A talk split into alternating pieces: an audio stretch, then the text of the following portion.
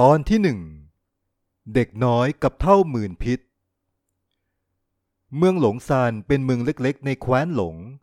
มันเป็นหนึ่งในสามเมืองที่มีอาณาเขตติดต่อกันกับป่าหงหลง ป่าที่ขึ้นชื่อว่าอันตรายและเต็มไปด้วยสัตว์อสูร บางครา สัตว์อสูรในป่าก็ออกมาสร้างความวุ่นวายแก่ชาวบ้าน จนมีผู้คนบาดเจ็บไปไม่น้อยเรือกสวนไร่นาที่เสียหายก็มีมากไม่แพ้กัน แต่ก็เพราะป่าแห่งนี้เช่นกัน ที่ทำให้ชาวเมืองมีรายได้ไม่ขาดมือ สัตว์อสูรทุกตัวจะมีแก่นพลังอยู่ภายในร่างกาย แก่นพลังนี้เป็นประโยชน์ต่อการฝึกฝนของผู้ฝึกยุทธอย่างมาก จอมยุทธทั่วล่าจึงแวะเวียนมาที่เมือง ซึ่งมีอาณาเขตติดต่อกับป่าหงหลงอย่างไม่ขาดสาย และหนึ่งในเมืองเหล่านั้นก็คือเมืองหลงซาน เมืองเล็กๆห่างไกลแห่งนี้ จึงคึกคัก เต็มไปด้วยผู้คนอยู่เสมอ โดยเฉพาะอย่างยิ่งที่โรงเตี้ยมไผ่เขียว อันเป็นโรงเตี้ยมอันดับหนึ่งของเมือง และโรงประมูลไทยเก่า ที่เป็นศูนย์กลางการแลกเปลี่ยนสินค้าต่างๆ ของชาวยุทธเทียนหมิงชู เป็นเด็กชายตัวเล็กๆ คนหนึ่ง ที่อาศัยอยู่ในเมืองหลงซาน แท้จริงแล้วเขาเป็นเด็กกำพร้า มารดาตกตายไปตั้งแต่ตอนที่เขายังเป็นทารก ส่วนบิดาแท้ๆของเขานั้นไม่มีผู้ใดรู้ว่าเป็นใคร ผู้คนทราบแต่ว่า มารดาของเด็กชายมาจบชีวิตลงที่เมืองหลงซานเพียงลำพัง และสองสามีพัญญาสกุลเทียน ซึ่งไม่มีบุตรสืบสกุล ได้รับเลี้ยงเด็กชายในฐานะลูกบุญธรรมเท่านั้น ปีนี้เทียนหมิงชูมีอายุได้หกปี และเริ่มช่วยงานครอบครัวที่นอกเหนือไปจากงานบ้านเล็กๆ น้อยๆ ได้แล้ว ทุกๆวัน เด็กน้อยจะรีบตื่นแต่เช้า ช่วยงานมารดาในครัวอย่างแข็งขัน ก่อนจะตามบิดาไปทำงานในไร่ ช่วยบิดารดน้ำพรวนดินพืชผักในแปลงอย่างขยันขันแข็ง เขาไม่เคยปริปากบน่นหรือออกไปเล่นสนเหมือนเด็กคนอื่นๆ ในวัยเดียวกัน สิ่งเดียวที่เด็กชายสนใจ คือการช่วยเหลืองานของบิดามารดาอย่างสุดความสามารถเท่านั้น ตั้งแต่อายุได้ห้าขวบ เทียนซานผู้เป็นบิดา จะพาหมิงชูไปเก็บของป่าบนเขามาขายในเมืองทุกๆสัปดาห์ ภูเขาที่สองพ่อลูกพากันขึ้นไปนั้น ไม่ได้อยู่ในเขตป่าหงหลง จึงไม่มีสัตว์อสูรอาศัยอยู่ มีเพียงสัตว์และพืชพันธุ์ที่พบเห็นได้ตามป่าทั่วไปเท่านั้น ชาวบ้านคนอื่นๆ ต่างก็ขึ้นเขามาหาของป่ากันเป็นประจำ แต่ยามใดที่ฝูงนกส่งเสียงระวังภัยดังก้องไปทั้งป่า เมื่อนั้น ชาวบ้านทั้งหลายก็จะพากันหลีกหนีไปให้ไกล เพราะมันเป็นสัญญาณที่บอกว่า มีสัตว์อสูรหลุดออกมาจากป่าหงหลงนั่นเอง เทียนซานสอนทุกอย่างที่ควรรู้เกี่ยวกับการเอาชีวิตรอดในป่าให้บุตรชาย คราแรก เขาเพียงแค่อยากให้บุตรชายมีความรู้ติดตัว เอาไว้ใช้เลี้ยงชีพเมื่อเติบใหญ่เท่านั้น แต่ใครจะคาดคิดว่า เวลาที่หมิงชูต้องใช้ความรู้เหล่านั้นจะมาถึงเร็วยิ่งนัก เรื่องทั้งหมดมันเริ่มมาจากเหตุการณ์ที่เหมือนกับฝันร้ายนั่น เมื่อไม่กี่สัปดาห์ก่อน เมืองหลงซานถูกสัตว์อสูรบุกเข้าจู่โจม เล่าลือกันว่า เป็นเพราะชาวยุทธกลุ่มหนึ่งขโมยไข่ของมันมาทำให้สัตว์อสูรตนนั้นคลุ้มคลั่ง มันอารวาสไปทั่ว แล้วฝ่าม่านพลังที่ล้อมรอบป่าหงหลงออกมา กว่าทหารประจำเมืองและชาวยุทธจะช่วยกันกำราบสัตว์อสูรตนนั้นลงได้ บ้านเรือนก็เสียหายไปหลายหลัง ผู้คนได้รับบาดเจ็บเป็นจำนวนมาก ชาวเมืองเดือดร้อนกันหลายครอบครัว และครอบครัวสกุลเทียนก็เป็นหนึ่งในนั้น เทียนซานได้รับบาดเจ็บหลายแห่ง และขาก็หักจนต้องดามไม้เอาไว้ ไม่อาจเดินเหินได้โดยสะดวก เรื่องราวในบ้านจึงต้องให้ฮูหยินเทียน เป็นผู้จัดการดูแลทั้งหมด วงเล็บเปิด ภาษาจีนกลางออกเสียงว่า ฟูเหรินเป็นคำเรียกหญิงที่แต่งงานแล้วอย่างให้เกียรติ เทียบกับภาษาไทยจะใกล้เคียงกับคำว่า คุณนาย หรือนาง วงเล็บปิด แต่นางก็อ่อนแอนัก อีกทั้งยังมีบุตรสาววัยไม่ถึงขวบปีให้ต้องดูแล แม้นางจะสามารถทำหน้าที่พัญญาได้เป็นอย่างดี ไม่มีขาดตกบกพร่อง แต่กำลังของนางก็มีจำกัดนัก ดังนั้นเทียนหมิงชูจึงไม่อาจอยู่เฉยได้ เด็กชายรับหน้าที่ดูแลสวนและที่นาของบ้านแทนบิดา แต่ถึงหมิงชูจะพยายามช่วยงานที่บ้านอย่างไร พวกเขาก็ไม่สามารถหาเงินได้เพียงพอต่อความต้องการ เรื่องเสบียงอาหารนั้น บ้านสกุลเทียนพอมีข้าวเปลือก ผักดองและอาหารแห้งอยู่บ้าง ทว่าพวกเขาก็จำเป็นต้องซื้อยามารักษาเทียนสาน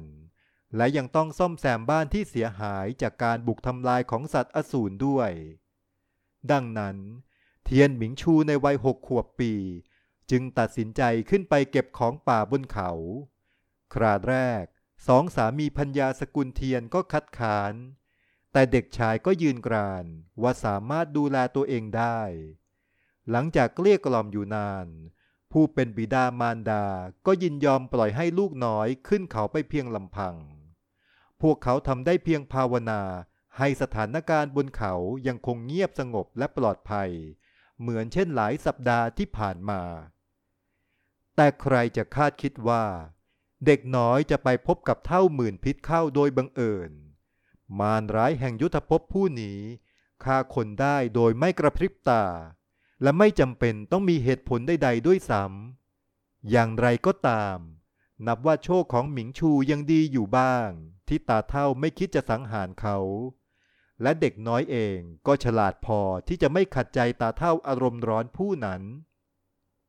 หลังจากพบกันครั้งแรก เด็กน้อยก็ติดอยู่บนเขาถึงสองวันสองคืน จนคนที่บ้านคิดว่า เขาตกตายไปเสียแล้วทว่าพอถึงวันที่สามหมิงชูก็หาข้ออ้างลงจากเขาได้สำเร็จ นายท่าน ท่านทานแต่ปลาย่างกับผักป่าทุกวันไม่เบื่อบ้างหรือขอรับ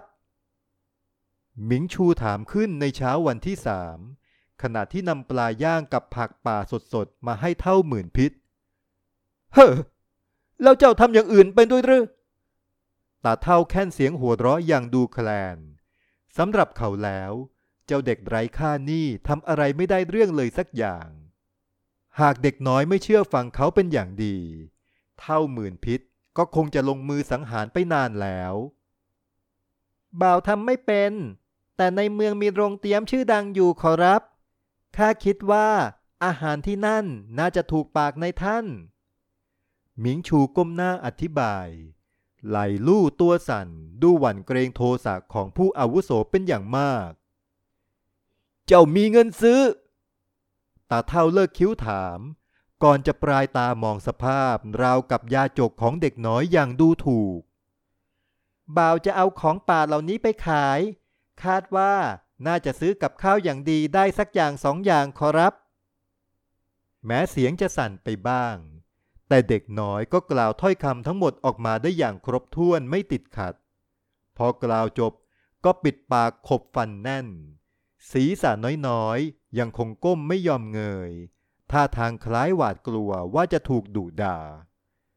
ตาเท่าหมื่นพิษเห็นเช่นนั้นก็สยะยิ้ม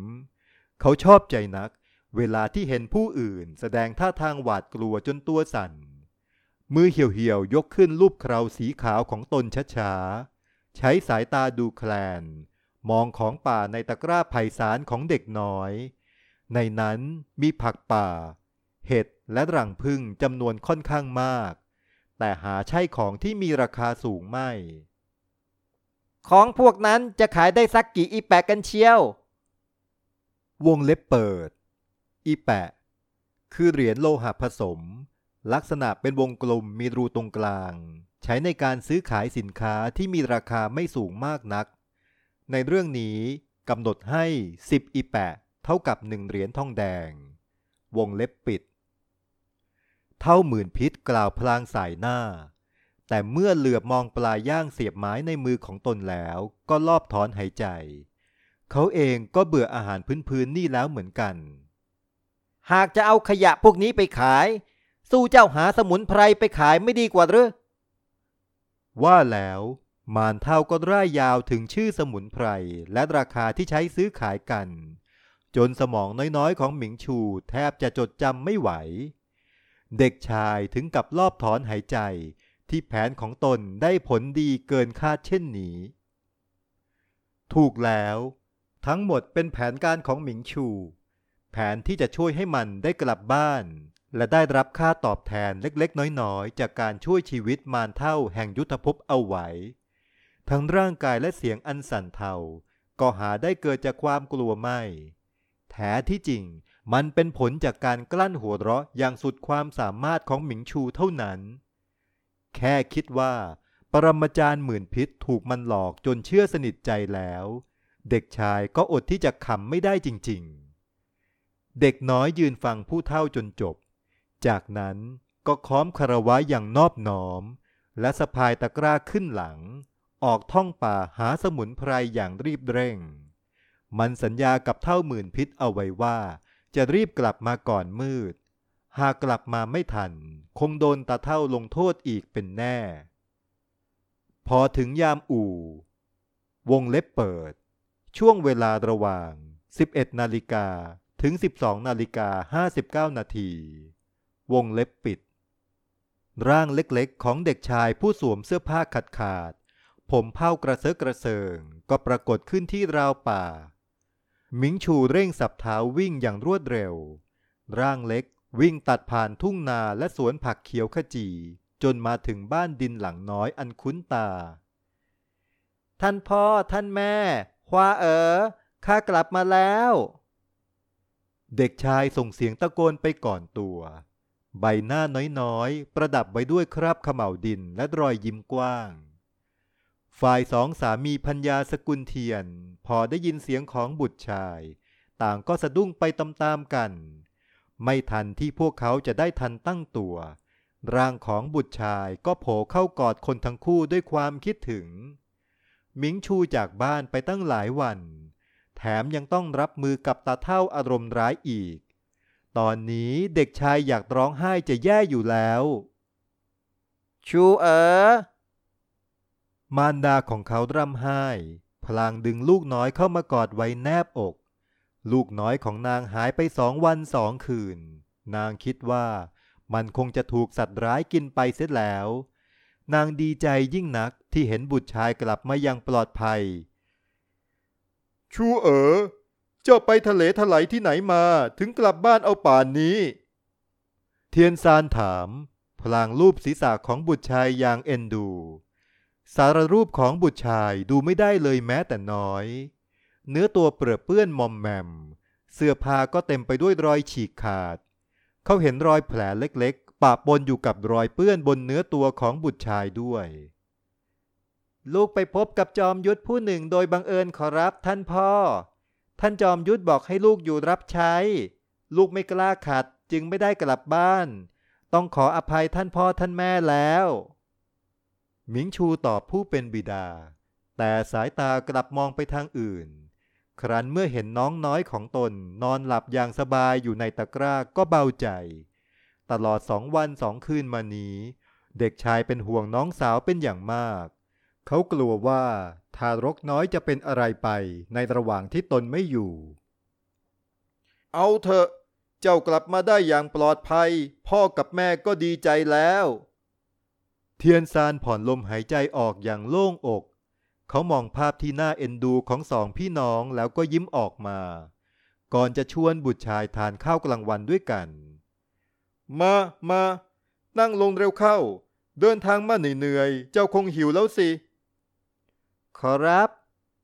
หมิงชูยิ้มร่ารับคำ เขารีบวางตะกร้าลงกับพื้นแล้วเข้ามานั่งร่วมโต๊ะกับบิดามารดาทันที เด็กชายจัดแจงตักข้าวให้ตัวเองแล้วรีบคีบกลับเข้าปากทำหน้าตาเคลิบเคลิมแล้วก็พุยข้าวเข้าปากอีกคำโต ค่อยๆกินสีชูเอ๋อประเดี๋ยวก็ติดคอรอก ผู้เป็นแม่เอ่ยปราม เมื่อเห็นบุตรชายกินอย่างมูมมาม กระนั้นบนใบหน้าเกลี้ยงเกลาของนางก็ยังประดับไว้ด้วยรอยยิ้ม ไม่ได้หรอกขอรับ ท่านจอมยุทธสั่งให้ข้ารีบกลับขึ้นไปอีก เด็กน้อยตอบเสียงอู้อี้ฟังแทบไม่ได้สับหมิงชูรีบเขียวกลืนอาหารในปากแล้วเร่งอธิบายต่อ ที่ข้าลงเขามาได้ เพราะท่านจอมยุทธเกรงว่า ท่านพ่อท่านแม่จะเป็นห่วง จึงให้ข้าลงมาบอกข่าว กล่าวแล้วเขาก็คีบกับข้าวเข้าปากอีกคำเพื่อไม่ให้เสียเวลา ก่อนที่จะนึกได้ว่า มันยังต้องหากำไรจากตาเท่าอารมณ์ร้ายอยู่ จริงสิท่านแม่ เดี๋ยวข้าจะเอาของเข้าไปขายในเมือง ท่านช่วยทำกับข้าวสักอย่างสองอย่าง ให้ท่านจอมยุทธได้หรือไม่ขอรับ ในเมื่อมารดาเคยเป็นแม่ครัวของโรงเตี้ยมไผ่เขียว เช่นนี้แล้วหมิงชูจะยอมควักเงินซื้ออาหารราคาแพงจากโรงเตี้ยมไปทำไม เขาไม่มีทางยอมทำเรื่องขาดทุนอย่างนั้นแน่นอน ได้สิ ท่านจอมยุทธอยากทานอะไรเล่า เมื่อทราบว่า จอมยุทธต้องการทานอาหารฝีมือนาง หูหยินแห่งสกุลเทียนก็มีกล้าขัด ด้วยความที่นางและครอบครัวเป็นคนธรรมดา การไม่มีเรื่องกับจอมยุทธย่อมเป็นสิ่งที่ดีที่สุด หากสเสบียงอาหารที่มีสามารถแลกกับความปลอดภัยของครอบครัวได้ นางก็ไม่คิดเสียดาย และแน่นอนว่า เทียนซานสามีของนางย่อมคิดเห็นอย่างเดียวกัน เมื่อมารดารับปากจะจัดการเรื่องอาหารให้แล้ว เด็กน้อยก็รีบไปล้างหน้าล้างตา เปลี่ยนเสื้อผ้าชุดใหม่ เพื่อให้ดูเป็นผู้เป็นคนขึ้นบ้าง หลังจากสางผมและกล้าวมวยใหม่ให้เรียบร้อยแล้ว เขาก็รีบหอบหิ้วตะกร้าใบโตเข้าไปในเมือง จุดหมายแรกของเทียนหมิงชูก็คือโรงเตี้ยมไผ่เขียว ที่ทำงานเก่าของมารดา โรงเตี้ยมแห่งนี้รับซื้อของป่าจากชาวบ้านทุกวัน โดยราคารับซื้อจะต่ำกว่าราคาที่ชาวบ้านขายกันเองในตลาดอยู่บ้าง แต่เพราะได้เงินเร็ว ไม่ต้องเสียเวลานั่งขายของ ไม่ต้องกลัวว่าจะขายของไม่หมด หลายบ้านจึงเต็มใจทำการค้ากับโรงเตี้ยมแห่งนี้ โดยไม่ปริปากบน่นนี่เงินสองร้อยอีแปะ นับให้ดีล่ะ ลุงหวง ผู้ดูแลเรื่องการซื้อขายวัตถุดิบจากชาวบ้าน ส่งเงินที่ร้อยเป็นพวงให้หมิงชูสองพวง เด็กน้อยค้อมศีรษะขอบคุณ และรับเงินทั้งสองพวงมาตรวจนับอย่างคล่องแคล่ว เมื่อเห็นว่าจำนวนเงินครบดีแล้ว เขาก็จากโรงเตี้ยมไผ่เขียวมาด้วยใบหน้าเปื้อนยิ้มของป่าที่ขายได้ 200 อีแปะนั้น นับว่าเป็นไปตามคาด แต่ที่เด็กน้อยตั้งตารอคอยก็คือ รายได้จากการขายสมุนไพรต่างหาก สมุนไพรทั่วไป ช่างหนึ่ง ก็ขายได้กว่าร้อยอีแปะแล้ว วงเล็บเปิด ช่าง คือมาตราวัดน้ำหนักหนึ่งช่างเท่ากับ 500 กรัม วงเล็บปิด แต่ในตะกร้าใบใหญ่ของเขา มีสมุนไพรหายากอยู่ด้วย ราคาอย่างน้อยๆ ก็ช่างละหนึ่งเหรียญทองแดง สมุนไพรในตะกร้าของเขามีราวๆสิบช่างรายได้คราวนี้น่าจะไม่น้อยเลยทีเดียว หมิงชูมุ่งหน้ามายังร้านขายโอสถประจำเมือง มันเป็นร้านขายโอสถร้านเดียวในเมืองหลงซาน เล่าลือกันว่า เท่าแก่ร้านนี้ใจแคบไม่เบา แต่ที่โรงหมอก็วุ่นวายเกินไป หากนำสมุนไพรไปขายที่นั่น กว่าจะเสร็จสิ้น ตะวันก็คงจะรับฟ้าไปแล้วเป็นแน่ เท่าแก่ข้ามาขายสมุนไพรขอรับ เด็กน้อยบอกจุดประสงค์ของตน ทันทีที่ก้าวข้ามธรณีประตูเข้าไป ภายในร้านขายโอสถนั้น ทั้งมืดและอับ กลิ่นสมุนไพรอบอวนอยู่ในอากาศ คิ้วเล็กๆ ของหมิงชูขมวดเข้าหากันเล็กน้อย เขาเข้าใจว่า ร้านสมุนไพรจะต้องแห้ง ไม่อับชื้น เพื่อรักษาคุณภาพของสมุนไพรเอาไว้เสียอีก แต่เหตุใดร้านสมุนไพรร้านนี้จึงมีบรรยากาศที่น่าอึดอัดเช่นนี้ แรกทีเดียว ชายชราร่างท้วมเจ้าของร้านขายโอสถนั้น ตั้งใจจะไล่เด็กชายออกไป แต่พอหมิงชูหยิบสมุนไพรหายากต้นหนึ่งขึ้นมาชูให้เห็น เขาก็รีบเปลี่ยนความคิดแทบไม่ทัน สมุนไพรหายากพวกนี้ข้าคิดว่าเท่าแก่คงไม่กล้าปฏิเสธ เด็กน้อยเริ่มเจรจาค้าขายทันทีอย่างไม่ยอมให้เสียเวลา เขาลากเก้าอี้ตัวหนึ่งมาวางใกล้โต๊ะยาวของเท่าแก่ ก่อนจะปีนขึ้นไปยืนบนนั้น เพื่อให้ศีรษะของตนโผล่พ้นโต๊ะสูงขึ้นมาเล็กน้อยทำให้สามารถเจรจาได้ถนัดขึ้น เมื่อได้เห็นสมุนไพรทั้งหมดที่เด็กน้อยนำมา ชายชราก็เบิกตากว้าง จนลูกตาแทบจะถลนออกจากเบ้า ในกองสมุนไพรเหล่านั้น ที่ธรรมดาก็มีมาก แต่ที่หายากและล้ำค่ากลับมีมากยิ่งกว่านะนี่ นี่มัน เท่าแก่อ้วนพึมพำเสียงสั่น คล้ายยังไม่เชื่อในสิ่งที่ตาเห็น เขาลูบคลำสมุนไพรล้ำค่าเหล่านั้นอย่างเลอะเลือนท่าทางคล้ายจะลืมไปเสียแล้วว่า สมุนไพรเหล่านี้เป็นของเด็กน้อยตรงหน้า หาใช่ของตนไม่ ชายชรารีบร้องเรียกบ่าวในร้าน ให้มาจัดเก็บสมุนไพรเหล่านี้อย่างเร่งด่วน จนเด็กชายต้องรีบขัดขึ้นว่า เท่าแก ท่านยังไม่ได้จ่ายเงินให้แก่ข้าแล้วจะเอาสมุนไพรไปเก็บได้อย่างไรเพ่ที่นี่เป็นร้านของข้า เจ้ามีสิทธิ์มาว่าข้างั้นหรือ เท่าแก่ตวาดลั่น เขาไม่สนใจว่าเด็กน้อยจะเรียกร้องอะไร นี่เป็นร้านยาของเขา เขาจะทำอะไรก็ย่อมได้ ยิ่งไปกว่านั้น ร้านยาแห่งนี้ยังมีอิทธิพลยิ่ง แม้แต่เจ้าเมืองก็ไม่กล้าว่ากล่าว แล้วนับประษาอะไรกับเด็กปากไม่สิ้นกลิ่นน้ำนมคนหนึ่งทว่าชายชราคงคิดไปไม่ถึงว่าเด็กน้อยที่ดูไร้พิษสงผู้นี้ จะเตรียมวิธีรับมือเอาไว้ก่อนแล้ว แต่แต่สมุนไพรเหล่านั้นปะเป็นเป็นผู้อื่นฝากข้ามาขายนะขอรับ ถ้าถ้าข้าไม่ได้เงินกลับไป ผู้อาวุโสจะต้องโกรธมากแน่ๆ เท่าแก่ท่านคงไม่อยากให้ข้าตกตายใช่หรือไม่ หมิงชูแซงสะอึกสะอื้นตัวโยน น้ำเสียงสั่นเครือ ราวกับกำลังหวาดกลัวอะไรบางอย่าง ใบหน้าเล็กๆ บิดเบี้ยวด้วยอารมณ์ที่สับสน น้ำตาเอ่อล้นเบ้าตา และหยาดหยดลงข้างแก้ม ไหลรินราวกับน้ำตก กลายเป็นภาพที่น่าเวทนายิ่งนัก เรื่องของเจ้า สายหัวออกไปจากร้านของข้าซะ แต่ภาพเด็กน้อยน่าสงสารนั่น ก็ไม่สามารถสั่นสะเทือนหัวใจของเท่าแก่ได้เลย แม้แต่องคุลีเดียว ตาเท่าใจดำ เด็กน้อยกลดาเท่าแก่อ้วนในใจ แต่ก็ยังแสดงละครต่อไปอย่างแนบเนียน เขาบีบน้ำตาออกมาอีกหยดหนึ่ง สะอึกสะอื้นชี้หน้าเท่าแก่อย่างไม่เกรงกลัว ก็ได้ข้าจะไปบอกผู้อาวุโส ว่าท่านขโมยของผู้อาวุโส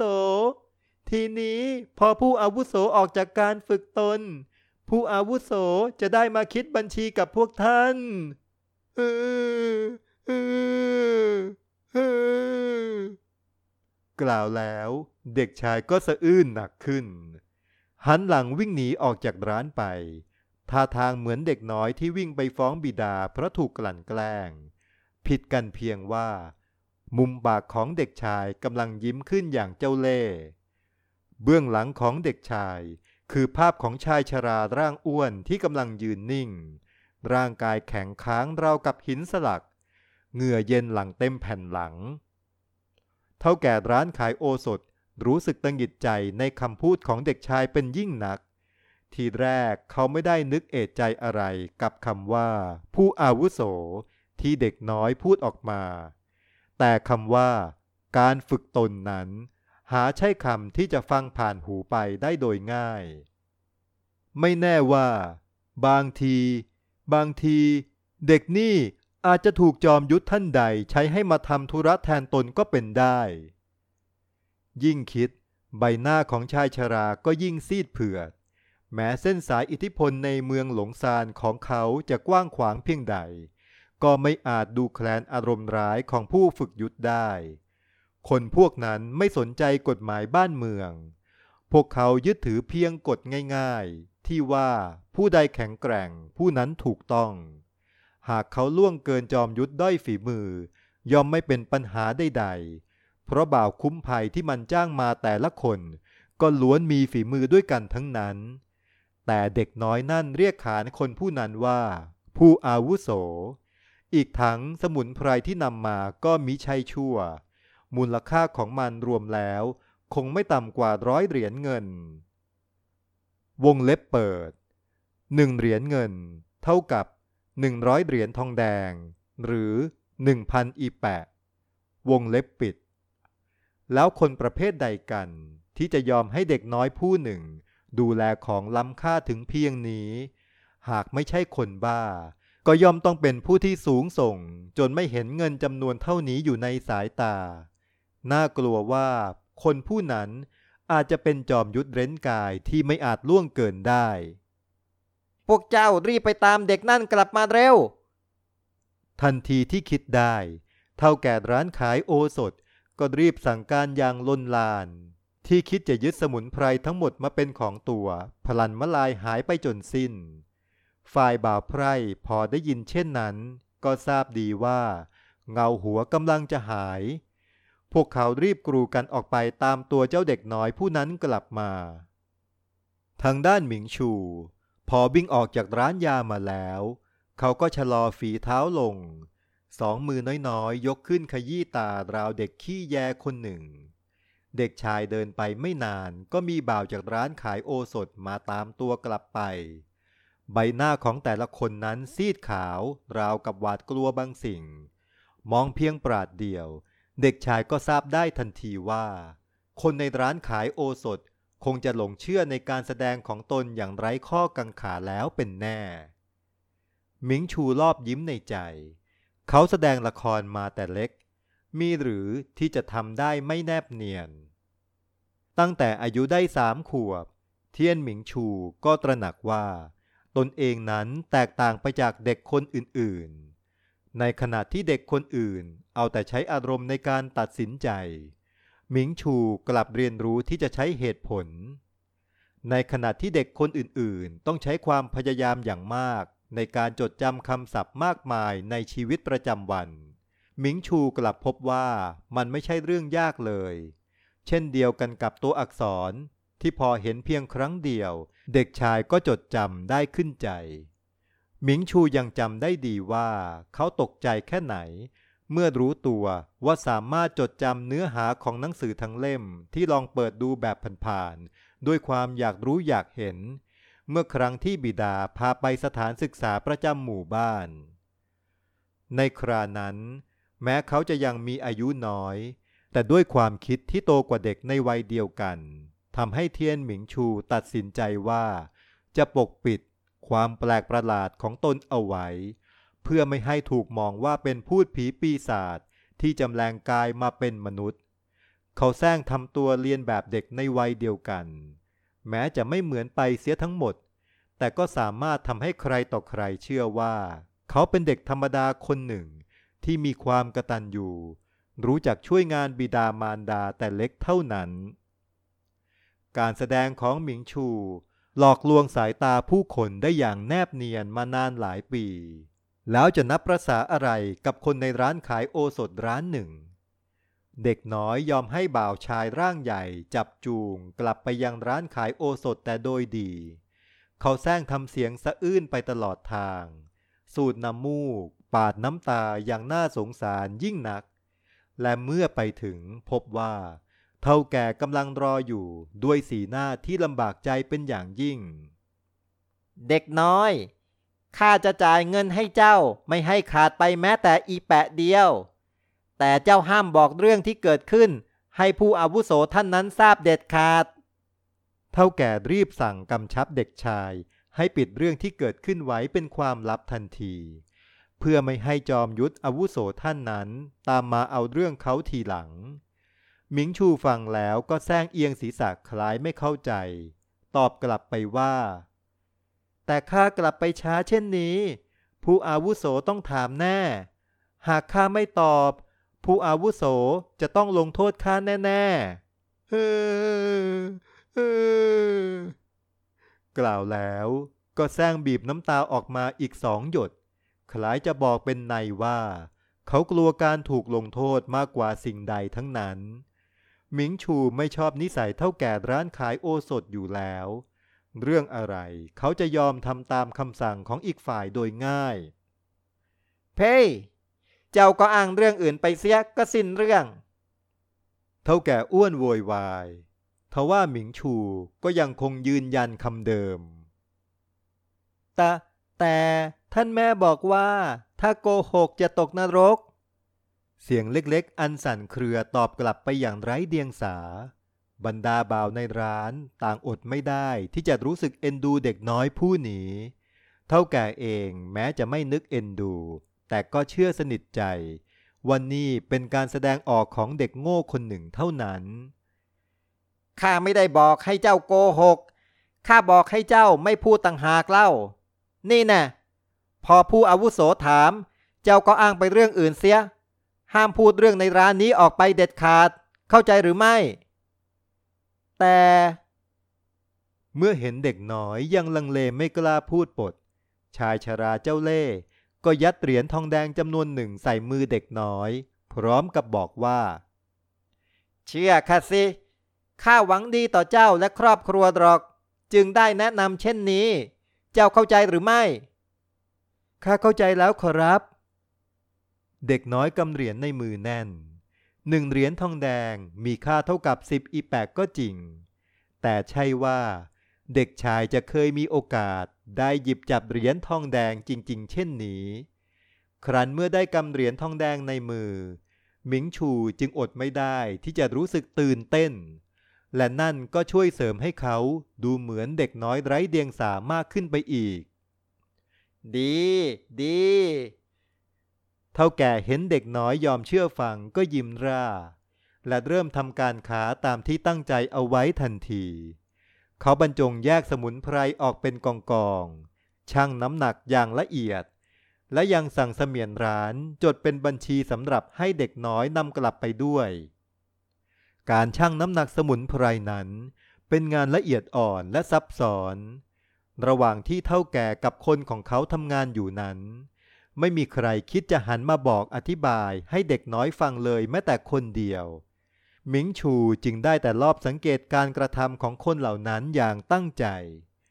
เวลาผ่านไปหนึ่งชั่วยาม การขายสมุนไพรที่ร้านขายยาก็เสร็จสิ้นลง เด็กน้อยในชุดผ้าป่านสีหม่น เดินออกมาจากร้านด้วยสีหน้าแช่มชื่นอย่างปิดไม่มิด ในอกเสื้อของเขามีถุงเงินตุงๆซุกเอาไว้ สมุนไพรเหล่านี้ขายได้ราคาดีทีเดียว ตอนนี้ในถุงเงินใบน้อยของเทียนหมิงชู มีเหรียญอีแปะสี่พวง เหรียญทองแดงอีกสองร้อยเหรียญ และยังมีเหรียญเงินอีกหนึ่งเหรียญด้วย ชาวบ้านสามัญในเมืองเล็กๆ เช่นนี้ มีหรือจะได้หยิบจับเหรียญเงิน เพียงเหรียญทองแดงหนึ่งเหรียญก็เป็นเรื่องเหลือเชื่อเต็มทีแล้ว เพราะราคาข้าวของและพืชผลต่างๆ ที่ขายกันในตลาด ล้วนสามารถซื้อหาได้ด้วยเงินอีแปะ จะมีก็เพียงที่โรงเตี๊ยม และร้านค้าใหญ่ ๆ เท่านั้น ที่ต้องจ่ายออกด้วยเหรียญทองแดงหรือเหรียญเงิน ส่วนเหรียญทองนั้น หากไม่ใช่ข้าราชการหรือนายทหารระดับสูง ก็ต้องเป็นข้าหาบดี ไม่ก็เชื้อพระวงศ์จึงจะมีไว้ในครอบครอง ท่านแม่ต้องให้นมหัวเอ๋อ สมควรได้ทานอาหารดีๆ หากเลี้ยงแพะสักตัวกับพวกไก่ไข่ก็คงจะดีไม่น้อย หมิงชูครุ่นคิดกับตัวเอง แพะตัวหนึ่งราคาสิบเหรียญทองแดง ลูกแพะราคาตัวละเจ็ดเหรียญทองแดง ส่วนไก่หากซื้อเป็นลูกเจี๊ยบมา ก็ราคาตัวละไม่กี่อีแปะ ด้วยเงินที่มีอยู่ เขาน่าจะหาสัตว์ทั้งสองชนิดมาเลี้ยงได้อย่างไม่ยากเย็นนัก อย่างไรก็ตาม รายจ่ายจำเป็นในบ้านก็ยังมีอีกมาก บิดาของเขายังบาดเจ็บจำเป็นต้องใช้เงินในการรักษา และการอารวาสของสัตว์อสูรทำให้บ้านของพวกเขาเสียหายไปมาก ผนังและหลังคาทะลุเป็นรู จนพวกเขาต้องใช้กระสอบคลุมปิดเอาไว้เป็นการแก้ขัด กระเบื้องหลังคาที่แตกไปหลายแผ่น ยังไม่ได้ซื้อหามาทดแทน ผนังบ้านส่วนที่พังนั้นหมิงชูคิดว่า เขากับบิดาสามารถช่วยกันซ่อมได้ เพราะเป็นผนังดินที่ปั้นได้ง่ายอยู่แล้ว แต่กระเบื้องหลังคา อย่างไรก็คงต้องหาซื้อมาใหม่ เสื้อผ้าสำหรับฤดูหนาวก็ไม่เคยพอเลยสักปี เฮ้อ ยิ่งคิดเด็กชายก็ยิ่งปวดหัว มือน้อยๆยกขึ้นเกาศีรษะพลางคิดว่า เรื่องวุ่นวายเหล่านั้น เขาจะให้บิดาเป็นผู้ตัดสินใจ หมิงชูคิดว่าตนแค่ปั้นหน้ายิ้มบอกบิดาว่าอยากเลี้ยงแพะเอาไว้ให้แม่ได้ดื่มน้ำนม และอยากได้ผ้าห่มอุ่นๆ ให้น้องสาวเท่านั้นก็พอแล้ว เพราะถึงอย่างไร ตัวเขาก็เป็นเพียงเด็กน้อยผู้หนึ่ง จะไปจัดการเรื่องใหญ่ ๆ เหล่านั้น ก็ดูจะเกินตัวไปสักหน่อย ลำพังแค่ขึ้นเขาไปหาของป่าได้ตัวคนเดียวก็เก่งเกินวัยแล้ว ว่าแต่ตาเท่านั้นจะมีประโยชน์อย่างอื่นอีกไหมนะ เด็กน้อยเอียงศีรษะครุ่นคิด เขาลงแรงดูแลตาเท่าไปไม่น้อย ถึงขนาดสร้างกระท่อมเล็กๆ ให้พักนอน ถึงสภาพมันจะดูไม่ดีสักเท่าไหร่ก็ตามหมิงชูคิดว่า ถ้าเขาไม่ตักตวงกำไรจากตาเท่าให้มาก เขาก็คงเป็นคนโง่เต็มที ถึงอย่างไร ตาเท่าอารมณ์ร้ายผู้นั้นก็ประกาศตนว่า เป็นปรมาจารย์หมื่นพิษ เชื่อว่าต้องมีประโยชน์มากกว่านี้เป็นแน่ บ่ายวันนั้น หมิงชูพูดคุยกับบิดาเรื่องการเลี้ยงสัตว์ และมอบเงินทั้งหมดให้แก่บิดา ก่อนจะหอบสเสบียงขึ้นเขาไปอีกครั้ง มารดาของเขาเตรียมเสื้อผ้าและของใช้อีกเล็กน้อย ให้เด็กชายนำติดตัวขึ้นเขาไปด้วย ซึ่งหมิงชูก็รับมาด้วยใบหน้าที่ยิ้มแย้ม เด็กชายใช้เวลาไม่ถึงหนึ่งชั่วยามก็มาถึงกระท่อมน้อยที่มารเท่าพำนักอยู่ ผู้อาวุโส ผู้น้อยกลับมาแล้วขอรับหมิงชูส่งเสียงไปก่อนตัว ร่างเล็กๆ วิ่งเข้าไปในกระท่อมดินรูปร่างพิกล เพราะสร้างโดยคนที่ไม่ใช่ช่างฝีมือหลังนั้น กล่าวรายงานด้วยน้ำเสียงกระตือรือร้นเหลือประมาณว่า ข้าเอาสมุนไพรไปขาย ได้เงินมาตั้งห้าเหรียญทองแดงเลยนะขอรับ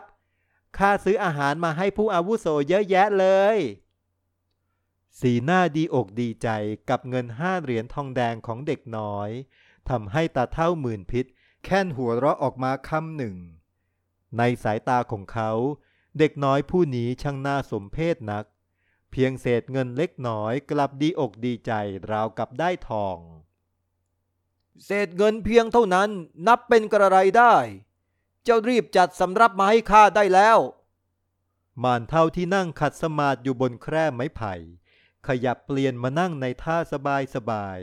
พร้อมกับสั่งการด้วยสีหน้าเรียบนิ่ง ครั้นเด็กน้อยได้ยิน ก็รีบจัดอาหารใส่จานให้ผู้อาวุโสทันที จานเหล่านี้ก็เป็นมารดาของเขาเองที่เตรียมเอาไว้ให้ พร้อมกับเสื้อผ้าของผู้ใหญ่และเด็กกับเครื่องนอนอีกจำนวนหนึ่งด้วย เจ้าซื้อจานมาด้วยหรือ รอบคอบดี มารเท่าอดไม่ได้ที่จะเอ่ยชมความรอบคอบของเด็กน้อย ความจริงแล้วเขาจะไม่กล่าวชมผู้ใดโดยง่าย แต่เมื่อเห็นเด็กชายมีความคิดความอ่านรอบคอบไม่เหมือนเด็ก เท่าหมื่นพิษก็อดไม่ได้ที่จะเอ่ยออกมา ของเหล่านี้ข้านำมาจากบ้านขอรับ นอกจากนี้ยังมีเสื้อผ้ากับผ้าห่มด้วยข้าไม่กล้าไปซื้อใหม่ เพราะเกรงว่าจะเป็นการเปิดเผยที่อยู่ของผู้อาวุโส หวังว่าผู้อาวุโสจะเข้าใจนะขอรับ หมิงชูจงใจไม่บอกว่า ผู้ที่จะเตรียมของเหล่านี้มาคือแม่ของตน เขาคิดว่า ในเมื่อต้องสละข้าวของที่มีอยู่น้อยนิดมาให้ชายชราใช้แล้ว ก็สมควรจะใช้ประโยชน์จากมันให้ถึงที่สุด หมิงชูเชื่อว่า การที่เขารับสมอ้างว่าเป็นความคิดของตัวเอง และแสดงความตั้งใจที่จะเก็บเรื่องของเท่าเอาไว้เป็นความลับเช่นนี้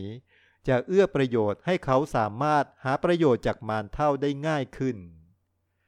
คิดแล้วเด็กชายก็รอบถอนหายใจ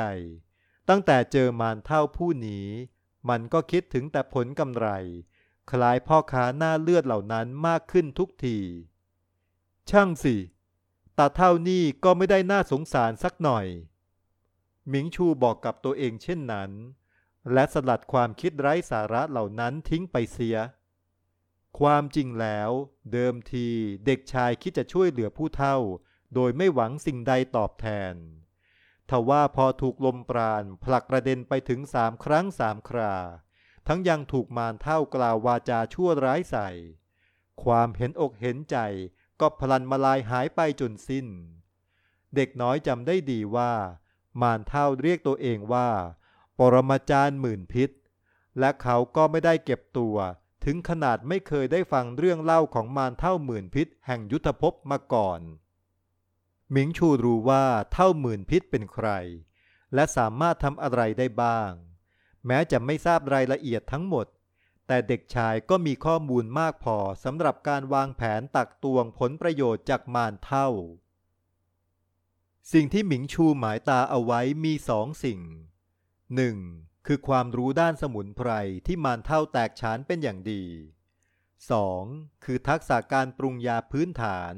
ซึ่งเด็กชายได้เรียนรู้ไปแล้ว ตอนที่ปรุงยาถอนพิษถ้วยแรกให้แก่มารเท่า หมิงชูเป็นเด็กอัจฉริยะมีความทรงจำดั่งภาพวาด มีหรือที่จะทำสิ่งใดไปครั้งหนึ่งแล้วจะจดจำไม่ได้ ตอนนี้หมิงชูมั่นใจเป็นอย่างยิ่ง ว่าหากเขามีตำรับยาและเครื่องช่างอยู่ในมือ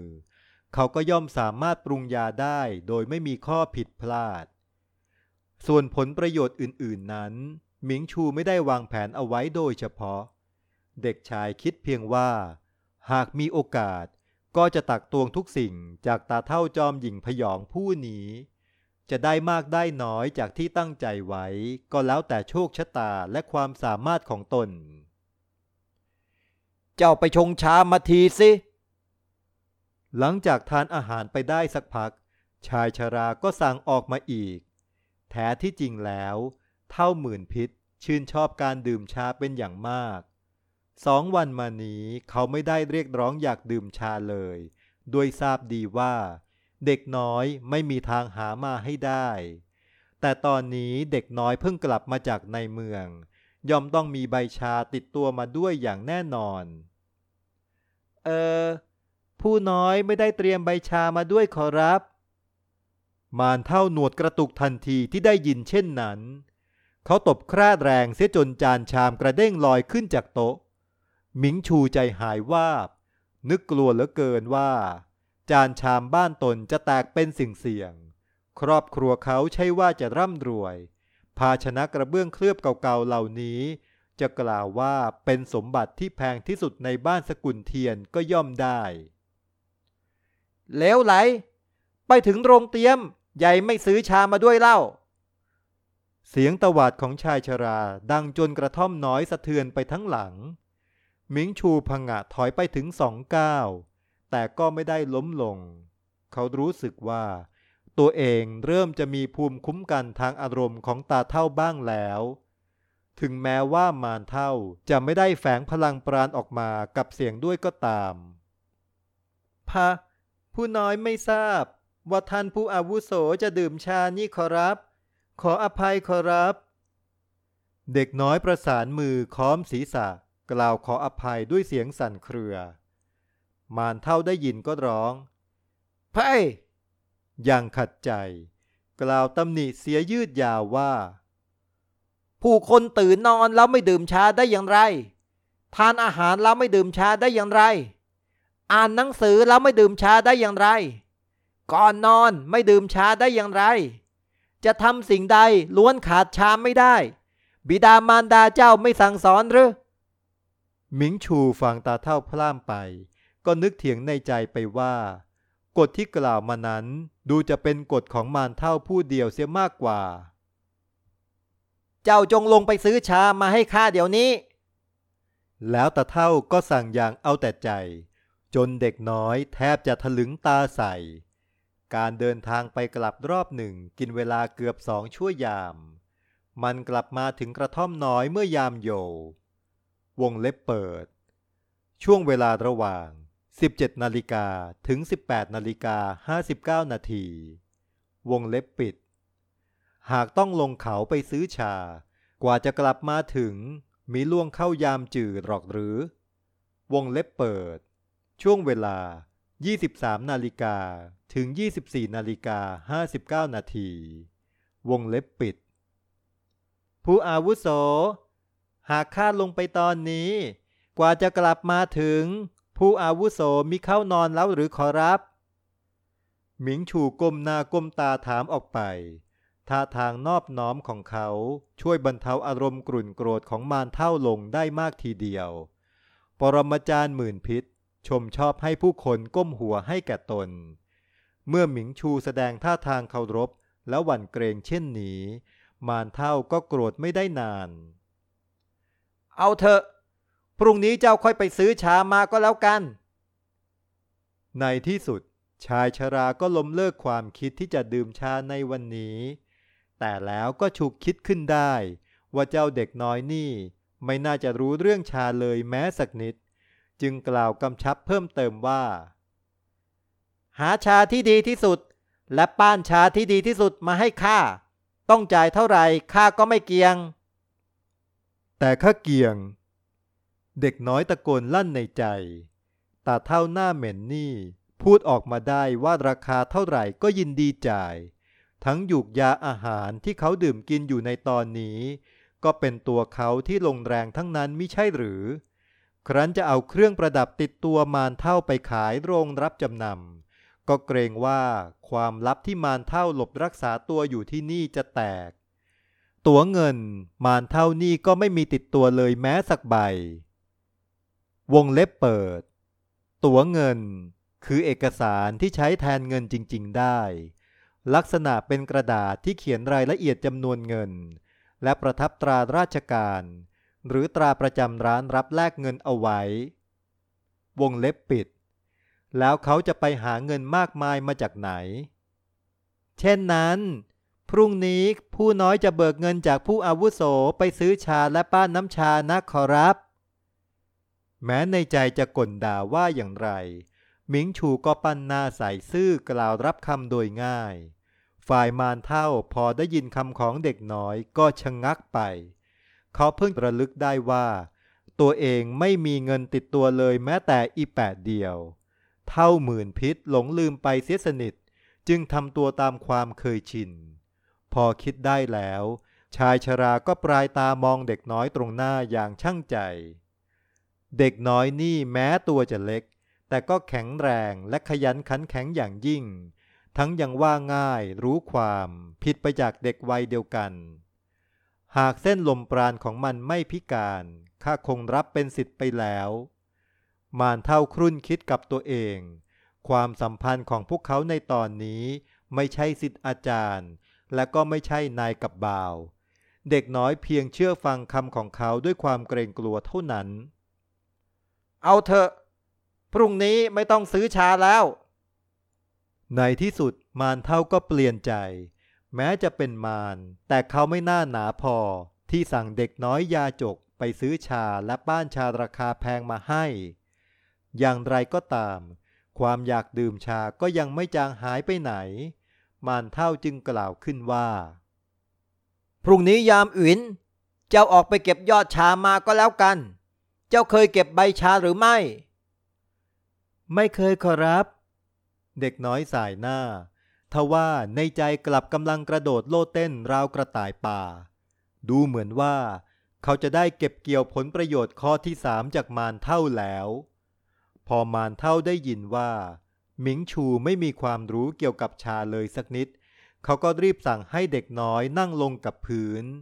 และบอกกล่าวความรู้เรื่องชาของตนให้เด็กน้อยฟังโดยละเอียด ที่เท่าหมื่นพิษต้องลงทุนทำถึงเพียงนี้ ก็เพราะรู้ตัวว่ายังต้องพักรักษาตัวอีกนาน เขาอยากดื่มชาดีๆ ตลอดระยะเวลานั้นจึงตั้งใจถ่ายทอดความรู้เรื่องชาของตนให้เด็กน้อยอย่างเต็มที่ ด้วยหวังว่า เด็กน้อยจะสามารถชงชารสเลิศให้ตนได้ ฝ่ายหมิงชูก็ตั้งใจจดจำความรู้ที่ได้รับถ่ายทอดอย่างเต็มที่ เขาตั้งใจยิ่งกว่าตอนฟังเรื่องสมุนไพรเสียอีก ทั้งนี้ก็เพราะในสมองน้อยๆของหมิงชู คิดไตร่ตรองดีแล้ว ว่าความรู้นี้จะไม่ทำให้มันอดตาย ใบชาเก็บไว้ได้นาน ยิ่งชาผูเอ๋อวงเล็บเปิด ชาจีนชนิดหนึ่ง ลักษณะเป็นชาอัดก้อน ยิ่งเก็บไว้นานยิ่งมีรสชาติดี และราคาก็สูงขึ้นตามไปด้วย ว่ากันว่ามีสรรพคุณทางยาสูง วงเล็บปิด ยิ่งไม่ต้องพูดถึง เก็บไว้นานเท่าไหร่ก็ยิ่งล้ำค่าขึ้นเท่านั้น มารเท่าบอกแก่มันว่า ชาผูเอ๋ออายุสิบปีนั้น มีราคาสูงถึงหนึ่งเหรียญทองเลยทีเดียว แค่คิดว่า อีกสิบปีข้างหน้า เขาจะสามารถหาเงินได้มากกว่าหนึ่งเหรียญทอง หมิงชูก็แทบจะกลั้นรอยยิ้มเอาไว้ไม่อยู่แล้ว นี่ยังไม่นับรวมถึงความจริงที่ว่า กิจการโรงน้ำชาก็เป็นอีกกิจการหนึ่งที่น่าจะทำกำไรได้ไม่เลวเลยทีเดียว เวลาบนเขาผ่านไปอย่างรวดเร็ว ไม่นานก็ผ่านไปถึงสี่เดือนแล้ว เด็กน้อยเทียนหมิงชูได้ศึกษาเรื่องชาจนแตกฉาน ส่วนหนึ่งเขาเรียนรู้จากปรมาจารย์หมื่นพิษ และอีกส่วนหนึ่ง ได้มาจากการลองผิดลองถูกของตัวเอง นอกจากความรู้เรื่องชาและสมุนไพรแล้ว หมิงชูยังลอบจดจำกระบวนท่าวิชายุทธของมารเท่าเอาไว้ด้วย แม้ตัวเขาจะไม่สามารถเดินลมปราณได้ แต่ก็ใช่ว่าจะฝึกฝนการต่อสู้ไม่ได้ ทุกๆวัน ยามที่ออกไปหาใบชาป่า สองเท้าเล็กๆ ก็จะก้าวไปตามแบบแผนที่จดจำมาจากมารเท่า ท่าเท้าที่เท่าหมื่นพิษใช้ออก ยามฝึกฝนประจำวันนั้นมีหลากหลาย แต่หมิงชูเลือกฝึกท่าเท้าที่เพิ่มความเร็วเพียงท่าเดียว สมองของเขาแม้จะจดจำสิ่งต่างๆ ได้เป็นอย่างดี แต่ร่างกายของมันไม่เป็นเช่นนั้น การมุ่งฝึกไปทีละอย่างจึงเป็นทางเลือกที่ดีที่สุด หมิงชูใช้เวลาฝึกท่าเท้าอยู่สองเดือนก็คล่องแคล่ว พอเข้าเดือนที่สามเขาก็เหล่าไม้ไผ่เป็นกระบี่ ฝึกฟาดฟันกิ่งไม้เรียนแบบมารเท่าอย่างมุ่งมั่นท่าใดที่ใช้ออกแล้วติดขัด เขาก็จัดการปรับเปลี่ยนเสียใหม่ให้เหมาะกับตัวเอง เด็กชายฝึกเพลงกระบี่อยู่อีกสองเดือนก็แตกฉาน ตลอดเวลาเพลงกระบี่ของมารเท่าก็ถูกดัดแปลงเพิ่มเติมไป จนแทบไม่เหลือเขาเดิม หมิงชูจึงตั้งชื่อวิชาของมันใหม่เสียว่า เพลงกระบี่ตัดยอดชา เพื่อเป็นการขอบคุณต้นชาทั้งหลาย ที่สละกิ่งก้านให้เขาใช้ฝึกฝน ฝ่ายมารเท่า หลังจากกบดานอยู่ถึงสี่เดือน พิษในร่างกายก็ถูกขับออกจนหมด ปรมาจารย์หมื่นพิษจึงได้เลิกออกจากที่กบดานแห่งนี้เสียที เจ้าจะไปกับข้าหรือไม่ มารเท่าเอ่ยถามเด็กน้อยที่ใช้ชีวิตร่วมกันมาหลายเดือนจนเกิดเป็นความผูกพัน เขาคิดว่า หากเด็กน้อยตอบตกลง ก็จะให้หมิงชูเป็นเด็กรับใช้ประจำตัว ถึงตำแหน่งจะไม่สูงนัก แต่ชีวิตของมันย่อมสบายกว่าที่เป็นอยู่แน่นอนทว่ามารเท่าก็ต้องผิดหวัง เมื่อเด็กน้อยผสานมือตอบกลับมาอย่างฉาดฉานว่า ผู้น้อยต้องการอยู่ทดแทนคุณบิดามารดา คงเดินทางไปกับผู้อาวุโสไม่ได้ขอรับ ขอบคุณผู้อาวุโสที่หวังดีกับผู้น้อยขอรับ อืม เช่นนั้นก็ขอให้โชคดี กล่าวจบ ร่างสูงใหญ่ในชุดผ้าฝ้ายเก่าๆ ก็อันตรธานหายไปจากสายตาของเด็กน้อยหมิงชูกระพริบตาครั้งหนึ่ง ก็ลดมือที่ประสานกันลง การเคลื่อนไหวของมารเท่าเมื่อครู่นี้ ใช่ว่าเขาจะมองตามไม่ทันเสียทีเดียว อย่างไรก็ตาม ในเมื่อบอกลากันแล้ว มันก็ไม่นึกอาลัยอาวร เด็กชายยังคิดว่า ดีเสียอีกที่มารเท่าจากไปได้เสียทีเขาอยากกลับบ้านจะแย่อยู่แล้ว เอาล่ะกลับบ้านดีกว่า เด็กน้อยกล่าวออกมาด้วยสีหน้าปลอดโปร่ง เขาจากบ้านมานาน ไม่รู้ว่าตอนนี้ พ่อ แม่ และน้องสาวจะเป็นเช่นไรบ้าง